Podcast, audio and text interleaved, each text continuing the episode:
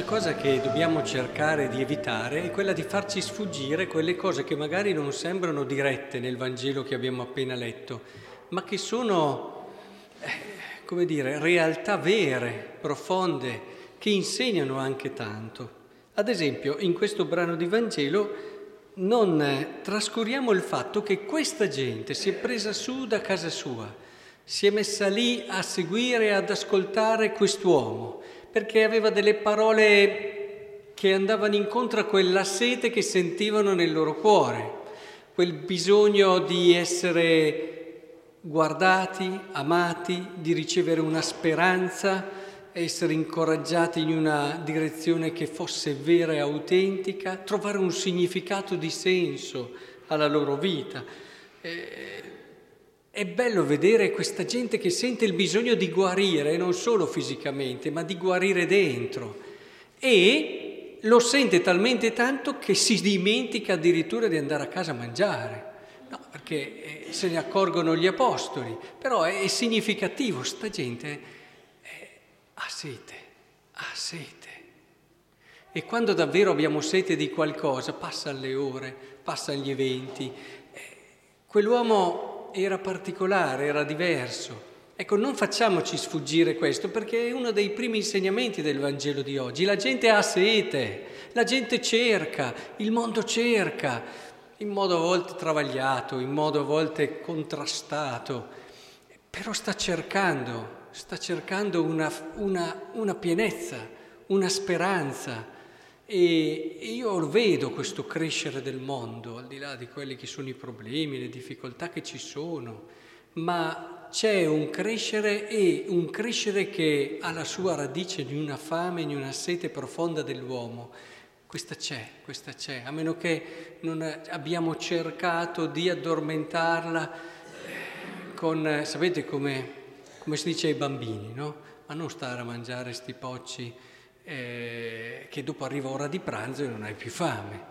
Eh, a volte siamo come i bambini noi, ci, ci nutriamo di tante cose che sono pocci e, e, e, così dopo non abbiamo, e, mettiamo a tacere quella che è la fame vera di cose autentiche, di cose profonde. Riuscire davvero a entrare in questa prospettiva vuol dire, prima di tutto, per noi, è cercare di ascoltare, di ravvivare sempre la, questa sete. La sete è una delle dimensioni più importanti della vita dell'uomo. Quando cominceremo a non avere più sete vuol dire che stiamo cominciando a morire, perché è un'illusione. Il nostro cuore non sarà mai sazio su questa terra, non sarà mai sazio. Se è autentico cercherà sempre. Ed è in questo cercare che trova la sua gioia, non nell'arrivare. È nel camminare verso che l'uomo realizza il suo equilibrio e la sua pienezza, non nell'essere arrivato. E questo credo che sia decisivo e il Vangelo di oggi ci ha introdotto proprio con questo, ma c'è poi la risposta di Cristo che è legata al mistero che stiamo celebrando del corpo e sangue del Signore.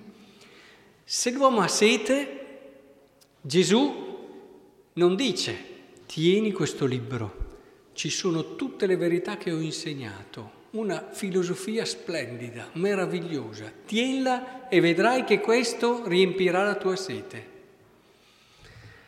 La solennità di oggi ci dice che non ha scelto questa via, non ha scelto neanche altre vie che possiamo mettere, ma sono tutte, insomma, queste ideologie, queste cose, una l'altra. Lui ha dato la sua persona. E questo vuol dire che questa sete si può placare solo con un incontro. L'incontro non ce l'hai con la filosofia, eh?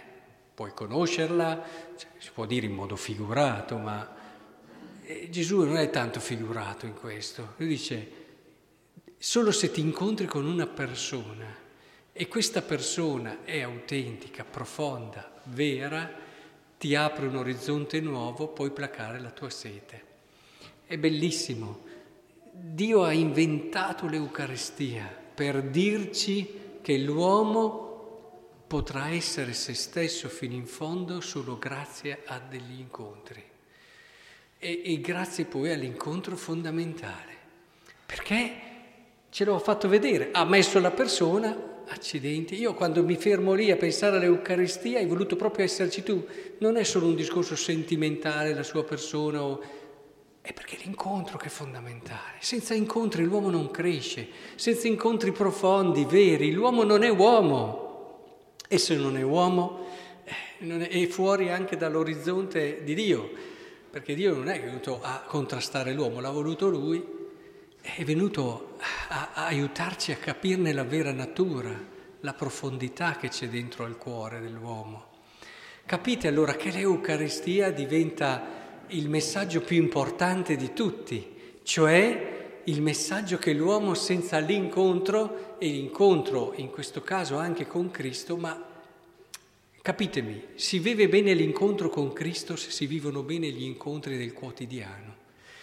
La miglior preparazione all'Eucaristia non è leggersi un bel libro sull'Eucaristia. Mi prendo un bel volume, mi spiega tutta l'Eucaristia nei dettagli. La miglior preparazione all'Eucaristia è cominciare a vivere in modo significativo e vero gli incontri del quotidiano.